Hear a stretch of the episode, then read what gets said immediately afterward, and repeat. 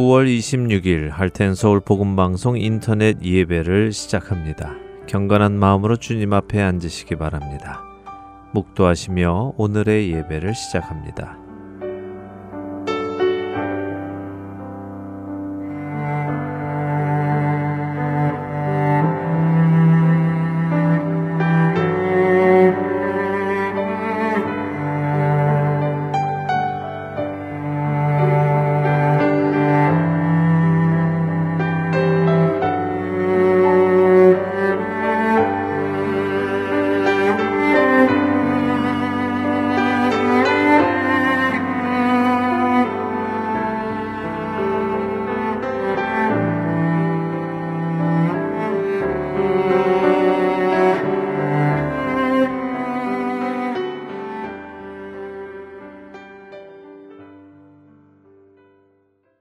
함께 찬송 드리겠습니다. 새 찬송가 8장, 새 찬송가 8장, 통일 찬송가는 9장, 통일 찬송가 9장입니다. 거룩, 거룩, 거룩, 전능하신 주님 함께 찬송하겠습니다.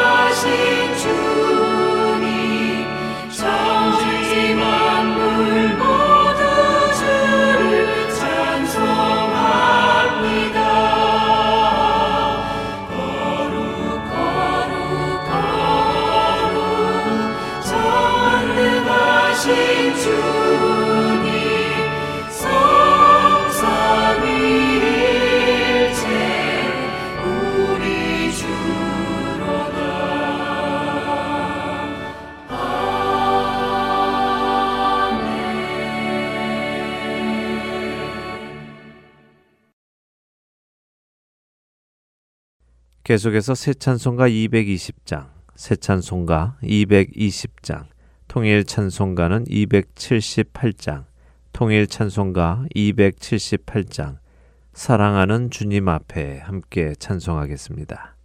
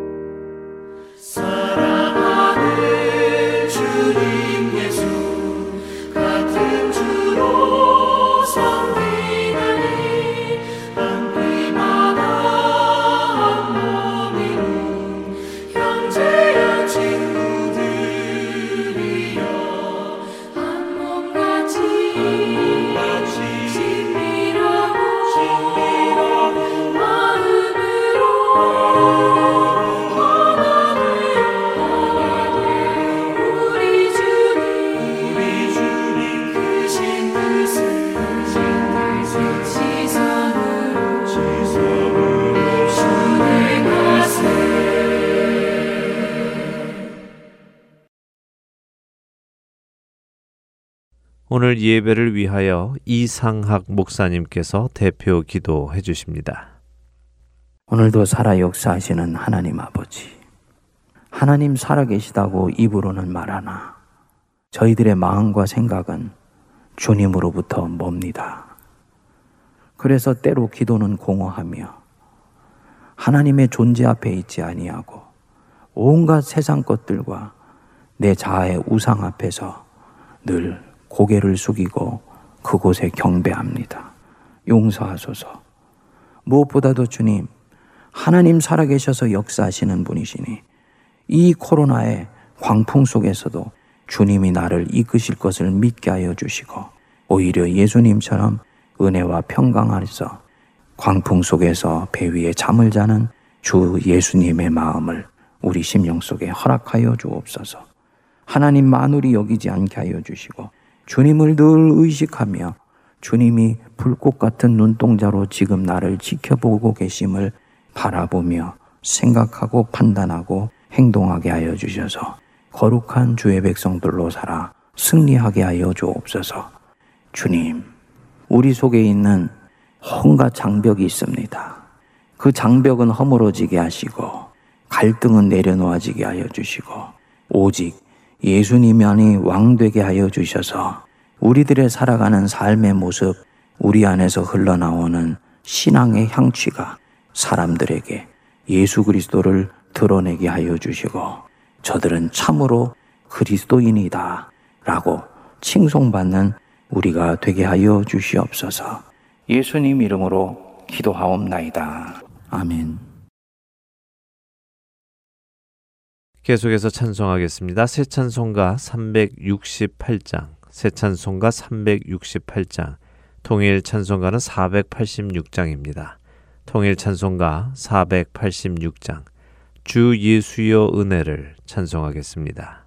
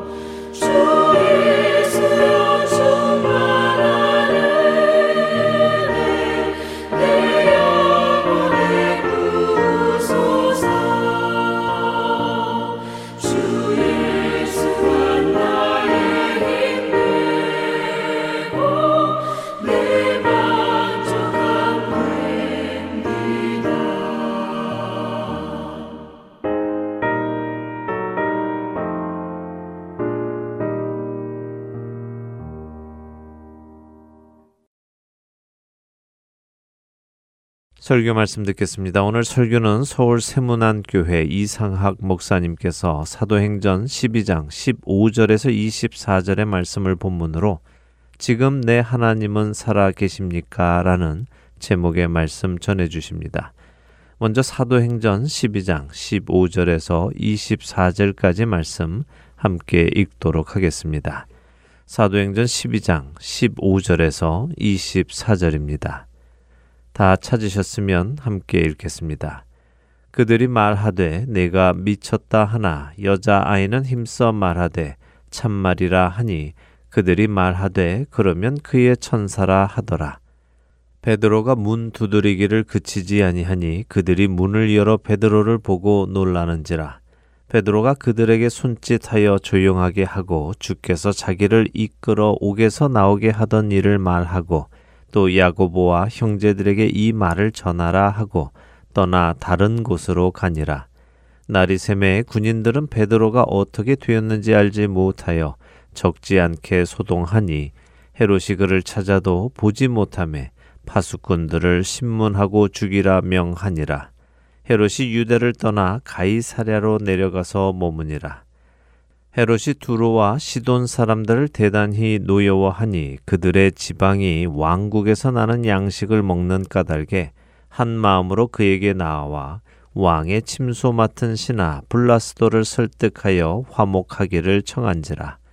헤롯이 나를 택하여 왕복을 입고 단상에 앉아 백성에게 연설하니 백성들이 크게 부르되 이것은 신의 소리요 사람의 소리가 아니라 하거늘 헤롯이 영광을 하나님께로 돌리지 아니하므로 주의 사자가 고치니 벌레에게 먹혀 죽으니라.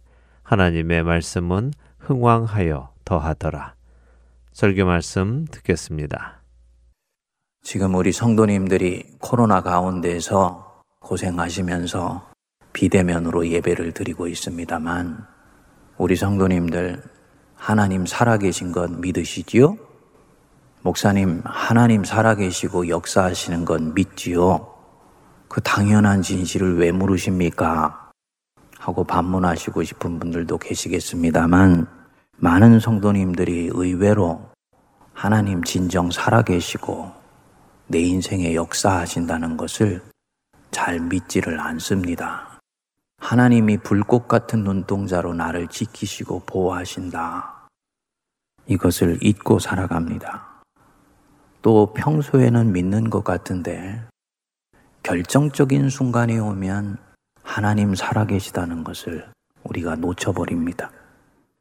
오늘 사도행전 본문에 보면 두 장면이 나옵니다. 하나는 사도 베드로가 천사의 도움을 받아서 기적적으로 감옥을 나와서 교회가 있는 성도들의 집으로 가게 되는 거예요. 그리고 이 성도들이 보이는 반응입니다. 다른 하나는 교회를 핍박하였던 헤롯이 인생의 마지막 장면을 보여줍니다.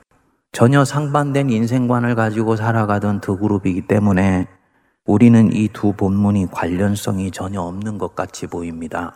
하지만 내용을 들어가 보면 아주 유사한 측면을 갖고 있습니다. 하나님 살아계신 것을 중요한 생애 국면에 놓치고 살아가는 사람들입니다. 베드로가 가정교회로 당시에 쓰이고 있었던 마가의 집으로 갔습니다. 10중 8구는 교인들이 거기에 모여 있을 것이라고 생각했던 것이지요.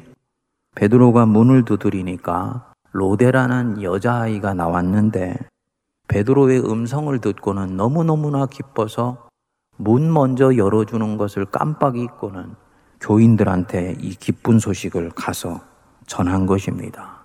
문 밖에 베드로가 와 있어요. 말을 했더니 이 교인들의 반응이 뜨악합니다. 15절을 보시면 그들이 말하되 네가 미쳤다. 이 미쳤다. 헬라어로는 μαίνομαι라고 그러는데 예수님께서 진리를 선포하셨을 때 이를 받아들이지 않고 튕겨낸 사람들이 네가 귀신 들려 미쳤다 할 때 이 μαίνομαι라는 단어를 썼습니다.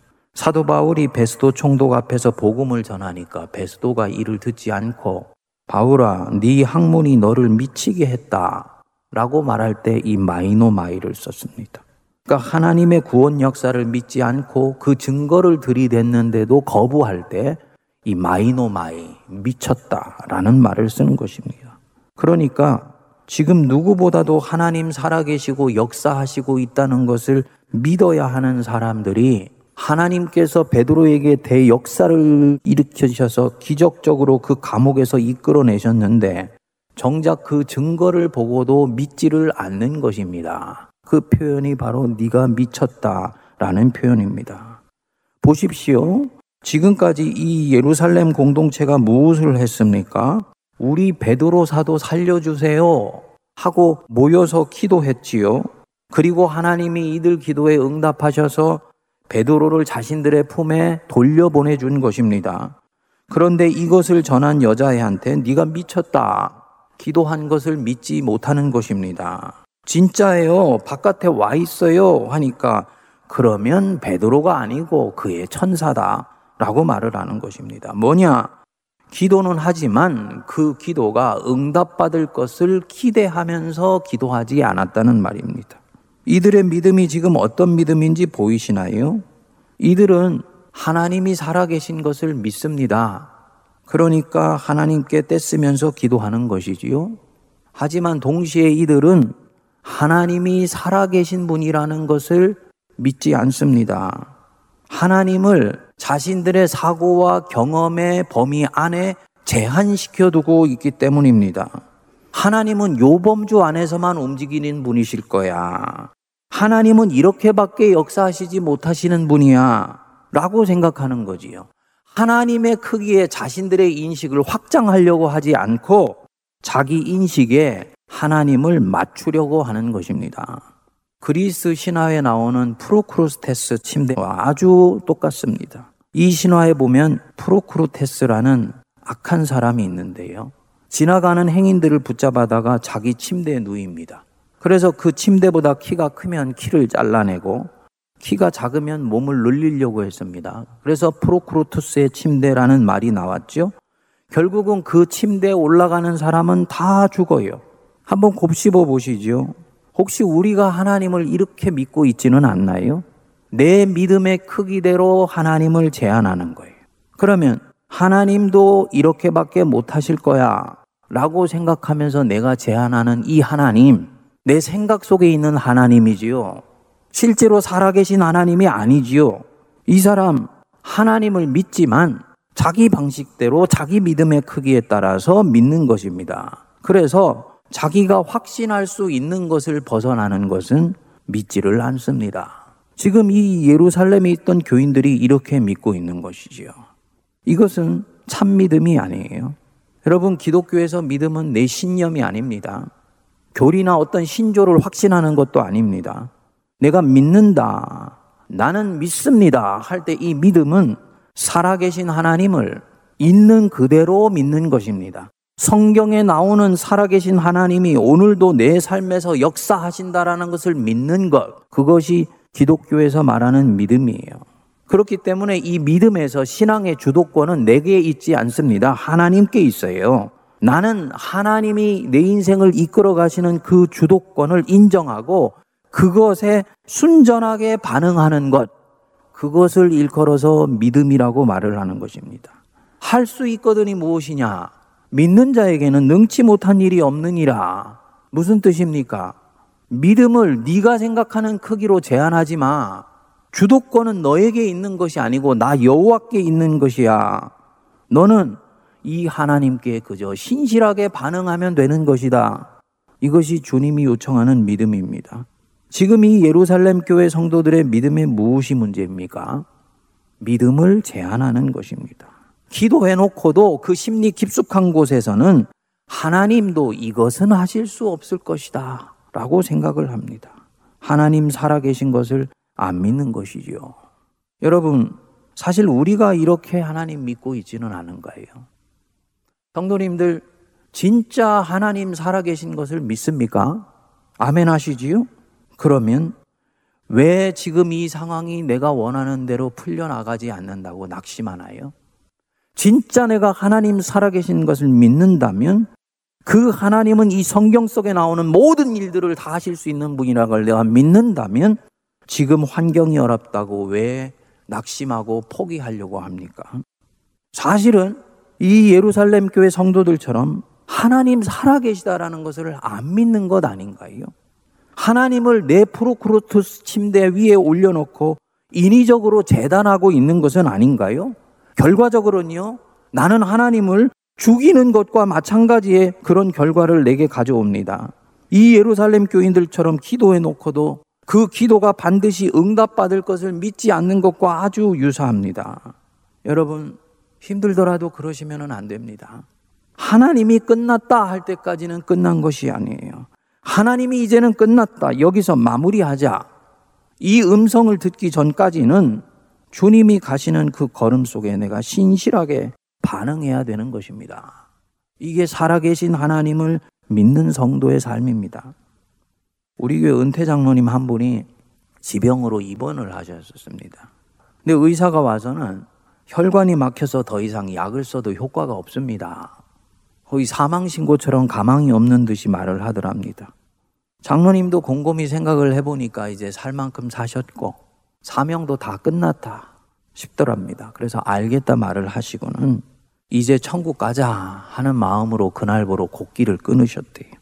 금식하면서 죽을 날 기다리는 것이지요. 그런데 같은 병실에 있는 옆 침대에 저 강원도에서 온 한 장로님이 계시는데 이분이 장로님한테 안수 기도를 해달라고 한사코 졸라대더라는 것입니다. 장로님이 여보세요. 나도 오늘 내일 죽을 날 기다리고 있는데 무슨 장로가 장로한테 안수 기도를 합니까? 목사님한테 받으세요. 라고 말을 했는데 아, 그래도 기도해 주세요. 라고 말을 하더랍니다. 결국은 이 소원 안 들어주면 내가 편안히 못 가겠다 싶어서 서울교회 장로가 엉금엉금 기어가서 시골교회 장로한테 안수 기도를 겨우겨우 해준 거지요. 그런데요, 이 안수 기도 때문인지는 모르는데 이분이 기도를 받고 나서부터 회복되기 시작을 한 거예요. 장로님 자신이 깜짝 놀랐대요. 이 장면을 목격하고는 우리 교회 장로님이 정신이 번쩍 들더랍니다. 아, 살아야 되겠구나. 사명이 아직 안 끝났구나. 기도하는 사명은 남아 있구나. 그래서 부인 권사님한테 빨리 의사 불러오라고. 그래서 의사한테 진찰을 했더니 막혀 있던 혈관이 뚫려 있더래요. 결국은 음식 먹고 투약해서 잘 회복하셔서 퇴원을 하셨어요. 그 저한테 그 얘기를 들려주시더라고.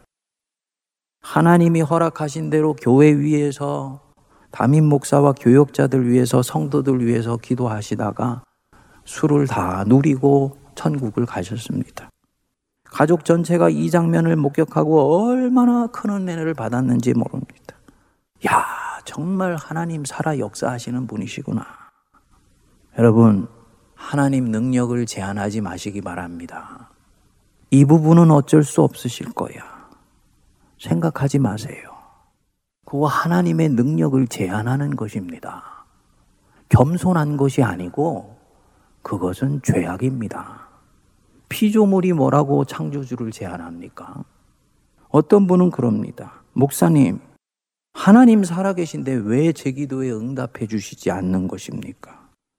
저는 솔직히 하나님 살아계시다는 것은 알지만 너무 힘든 시간을 이렇게 오래 보내면서 하나님이 능력이 없으신 것 같아서 더 이상 그분을 붙들 수가 없습니다. 신뢰가 가지를 않습니다. 성도님들, 하나님 살아계신다는 것을 진정 믿는다면 그분이 내 인생 속에서 어떻게 역사하실지도 그분께 맡겨드려야 됩니다. 하나님은 하나님이세요. 하나님은 내가 원하는 대로 움직이시는 분이 아니세요. 돌이켜 한번 찬찬히 생각해 보시지요. 성도님들 써왔던 기도 노트를 한번 들여다 보시지요. 하나님이 내가 기도한 대로 그대로 다 이루어 주셨다면 정말 지금의 나보다도 더 좋은 사람이 되어 있을까? 하나님이 지금의 나보다도 더 선하게 나를 사용하시고 있을까? 내가 하는 기도 속에는 영과 육이 함께 덕지덕지 묻어서 기도가 올라갑니다.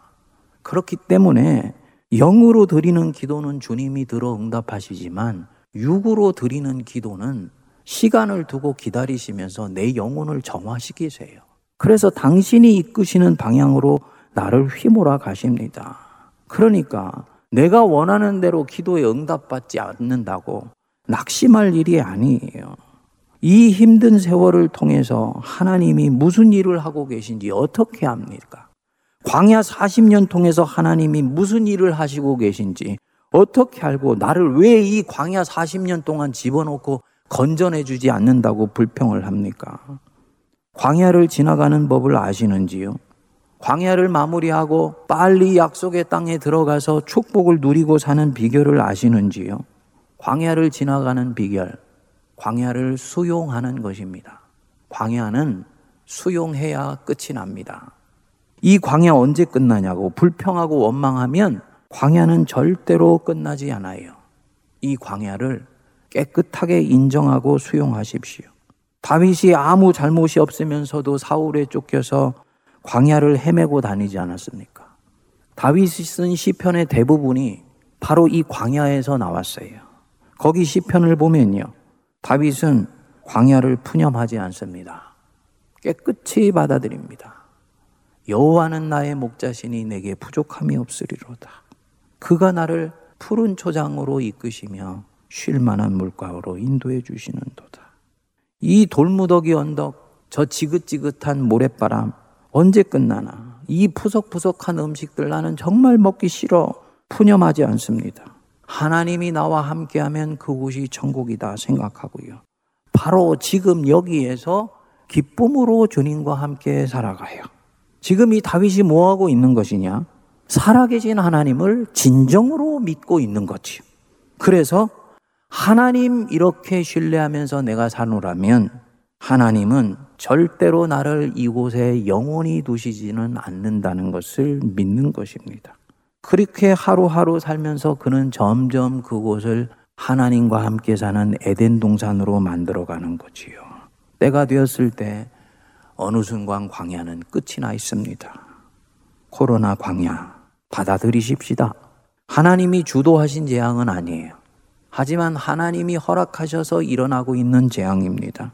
이로 인해서 지난 2년 동안 우리는 많은 것을 잃었고 또 지금도 잃어가고 있고 많은 분들은 어려워하고 고통하며 아파합니다. 하지만 그분들에게 진정으로 묻습니다. 하나님 살아계신 건 믿으십니까?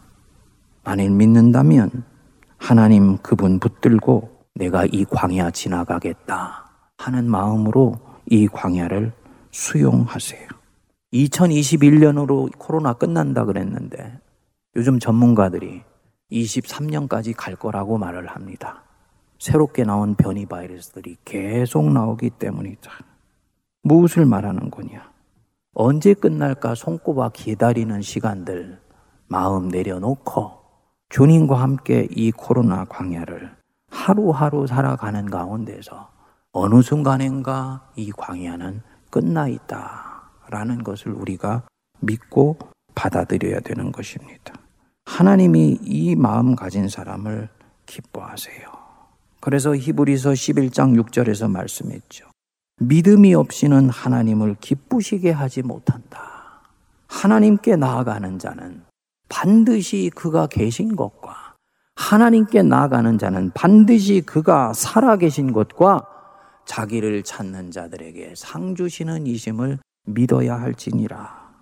한편 하나님 살아계신 것을 믿지 않는 전혀 다른 종류의 사람이 있습니다. 헤로당이지요. 참 신비합니다, 성경이. 사도행전 12장이 시작될 무렵만 하더라도 사도 야고보는 죽고 베드로는 옥에 갇혀서 죽을 날 기다리고 헤롯은 승리한 것 같았습니다. 그런데 확실히 하나님이 살아계세요. 12장 끝날 무렵이 되니까 베드로는 살아나고 24절에 보니까 하나님 말씀은 흥왕하여 더하고 하나님 나라에 대적한 헤롯은 죽습니다. 성경은 그가 하나님이 가져가셔야 할 영광을 자신이 취했기 때문에 나중에 벌레에 먹혀 죽었다고 말을 합니다. 그런데 헤롯의 인생을 한번 거슬러 올라가 보시지요. 헤롯이 하나님의 영광을 가린 것이 어제 오늘의 일이 아닙니다. 사실은 헤롯의 삶 자체가 하나님을 만홀히 여기고 하나님의 영광을 가린 삶 자체였습니다. 일찍이 자기 의부 딸이 자기를 즐겁게 해주었다고 그녀의 소원을 들어서 하나님이 보낸 선지자 세례 요한의 목을 베었어요. 백성들은 로마의 식민 통치 아래서 고통하는데 로마의 분봉왕 노릇을 하며 온갖 향락을 누렸습니다. 예루살렘 궁전 외에도 가이사랴에게도 궁을 만들어서 두 곳을 오가면서 사치스러운 삶을 누립니다.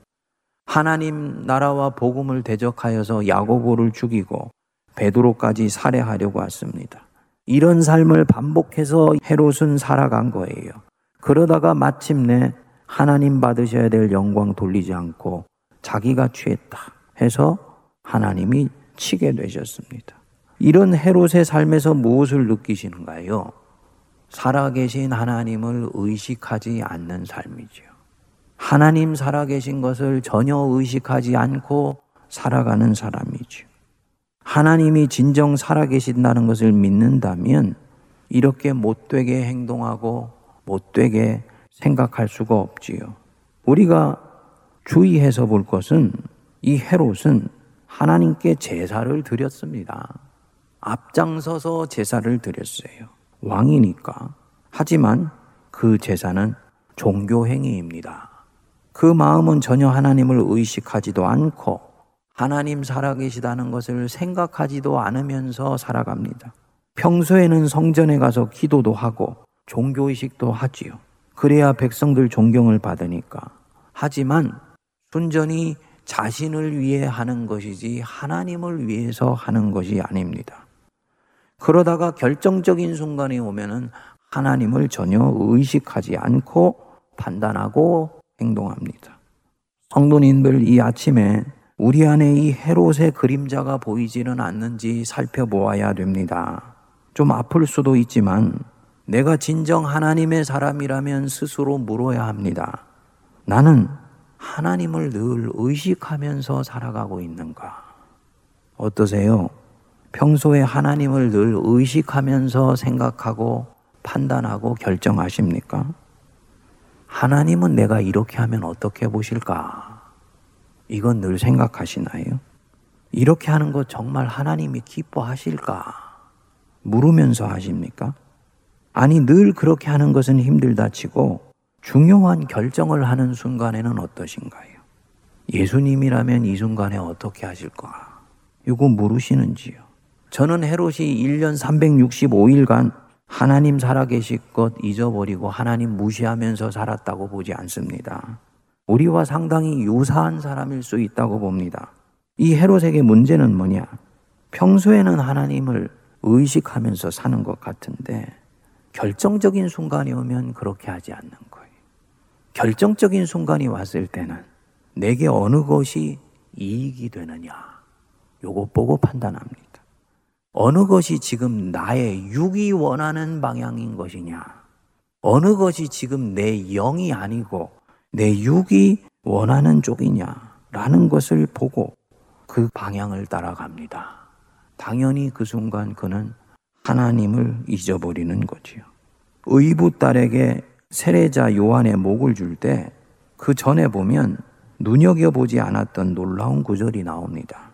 마가복음 6장 20절에 보면 헤롯이 요한을 의롭고 거룩한 사람으로 알고 두려워하여 보호하며 또 그의 말을 들을 때 크게 번민을 하면서도 달갑게 들음이로라 라고 말씀을 했습니다. 무슨 뜻이냐? 평소에 헤롯이 세례조 요한을 정치적으로는 부담스러워 하면서도 마음속에서는 흠모하고 존경했다는 뜻입니다.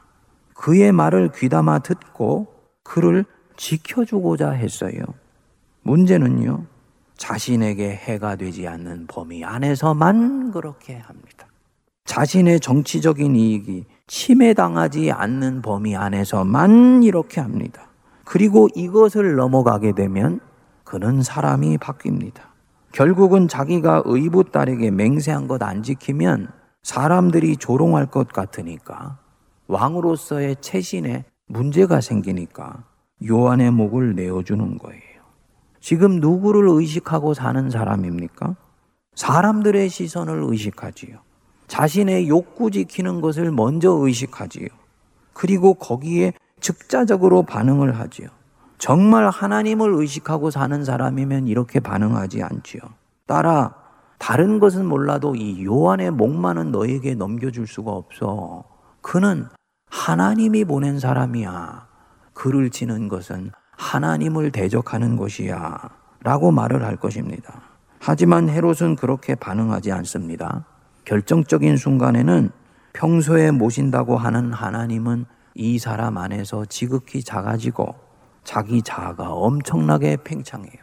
세상의 소리가 엄청나게 커지니까 그동안 자기에게 말씀하셨던 하나님의 음성은 너무너무 작아지는 것입니다. 그래서 아무렇지도 않게 죄짓고 아무렇지도 않게 악을 행합니다. 우리 성도님들은 결정적인 순간에 내 안에서 누가 더 큰가요? 하나님이 더 큰가요? 내가 더 큰가요? 이런 식으로 늘 살아계신 하나님 의식하지 않고 자기 영광 위에 결정하고 살다가 마지막에 비창함한 최후를 맞게 되지요. 23절에 보니까 벌레에게 먹혀 죽으니라. 자기 영광 쫓던 사람이 주변 사람들에게 치욕스럽게 보이면서 생을 마감을 했다는 뜻입니다. 왜 이렇게 끝나야 했을까? 중간에 멈출 수는 없었을까? 멈출 수 있었겠지요. 성전에 들어가서 예배드리다가 어느 날 화들짝 깨어날 수도 있었겠지요. 구약의 말씀을 읽으면서 찔리기도 하고 이 성경 통해서 하나님이 분명히 너 지금 그 길에서 돌이키라 라고 말씀하셨겠지요. 하지만 그것을 진지하게 듣지 않았을 것입니다. 왜요? 하나님 의식하지 않고 살아도 아무 탈이 없으니까.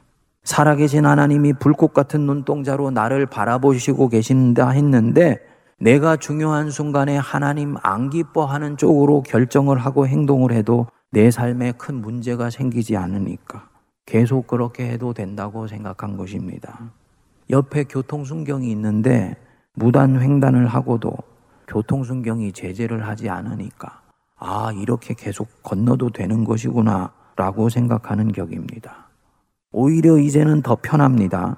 하나님 의식하면은 쓸 수 없는 방법도 이제는 마음껏 쓸 수 있기 때문이죠. 사실은 헤롯만이 아니고 내 자신이 이렇게 생각하면서 살고 있지 않은가 돌이켜 봐야지 됩니다. 저는 한 번씩 한국 교회를 보면서 한국 교회가 정말 하나님을 의식하면서 살아가고 있는가 회의할 때가 많이 있습니다. 세문안교회 담임 목사가 되니까 한국교회 온갖 경로의 다양한 소식들, 큰 소식, 작은 소식, 교회들 안에서 일어나는 이야기들을 한 번씩 들을 수가 있게 됩니다. 들어보면요, 목사부터 시작해서 장로님들, 우리 모든 성도들이 정말 하나님을 의식하면서 살고 있을까? 의심하게 되는 경우들이 얼마나 많은지 모릅니다. 십계명은 교인들이 지켜야 되는 가장 기본인데 십계명을 아무렇지도 않게 어깁니다. 거짓말하지 말아라. 하나님 말씀하셨는데요. 얼마나 우리 교인들이 목사부터 시작해서 거짓말을 잘하는지를 몰라요. 팩트에다가 덧붙여서 왜곡해서 말하는 것도 거짓말인데 얼마나 아무렇지도 않게 하는지를 모릅니다. 십계명에서 나오는 죄를 교회에서 다 짓습니다. 일일이 구체적으로 말할 수가 없어요. 왜 그럴까? 생각하다가 이유를 알게 되었지요. 옛날에는 우리 신앙의 선조들은 우리보다도 훨씬 지식도 짧고 신앙적인 식견이 작았습니다. 근데 우리 신앙의 선조들은요, 하나님을 두려워할 줄 알았습니다. 하나님이 사랑의 하나님이실 뿐만 아니고 그분은 무서운 하나님이라는 것을 믿었어요. 지금은 아무 일도 없는 것 같지만 어느 날 하나님이 내 인생에 이 해로색에 치고 들어오는 것처럼 치고 들어오셔서 내 인생을 종지부 내리실 수 있는 분이라는 것을 알았습니다. 그런데 오늘날 우리 한국교회 성도들은요, 하나님 무서운 줄을 모릅니다. 하나님이 사랑하시니까 내 삶에 무슨 짓을 해도 아무 탈이 없을 거라고 생각하는 거예요. 그래서 믿음을 가진 처음에는 성경 속에 나온 하나님이 만만한 하나님이 아니라는 걸 알고 조심조심해서 죄를 짓다가요. 나중에는 얼마나 담대해지는지 모릅니다. 양심의 가책이 없어져 버린 것이지요. 우리 성도님들, 이렇게 해도 괜찮더라. 하나님이 그거 그냥 봐주시고 넘어가시기 때문이 아니에요. 허락하셔서가 아닙니다. 주님이 지금 나를 보면서 오래 참으시고 있다라는 것을 꼭 기억하셔야지 됩니다. 돌이키고 이제는 그렇게 하지 않기를 바라시는 거예요. 그분이 내 인생에 회초리를 들면 나는 뼈도 추리지 못한다는 것 하나님이 아시니까 참으시고 기다리시는 것이죠. 용납하시는 것이 아니고 허락하시는 것도 아니고 주님이 참고 기다리시는 것이다. 우리가 기억해야 됩니다. 말씀 마무리합니다. 우리 성도님들, 하나님, 오늘부터는 의식하고 사십시다. 하나님 살아계신 것을 믿으십시오. 첫째로, 삶의 짐이 무겁지만 하나님 살아계신 것, 역사하신다는 것 확신하시면서 이 코로나 가운데서도 믿음에 견고히 서시기 바랍니다.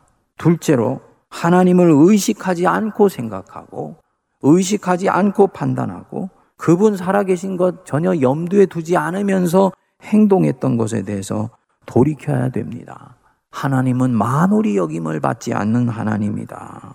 우리가 마음속에 새겨야 됩니다. 이 해로처럼 마지막이 도적같이 오기 전에 돌이켜서 자비하신 하나님 앞에 다시 돌아가며 그 하나님 앞에서 살아가는 거룩한 성도들 되시기를 바랍니다.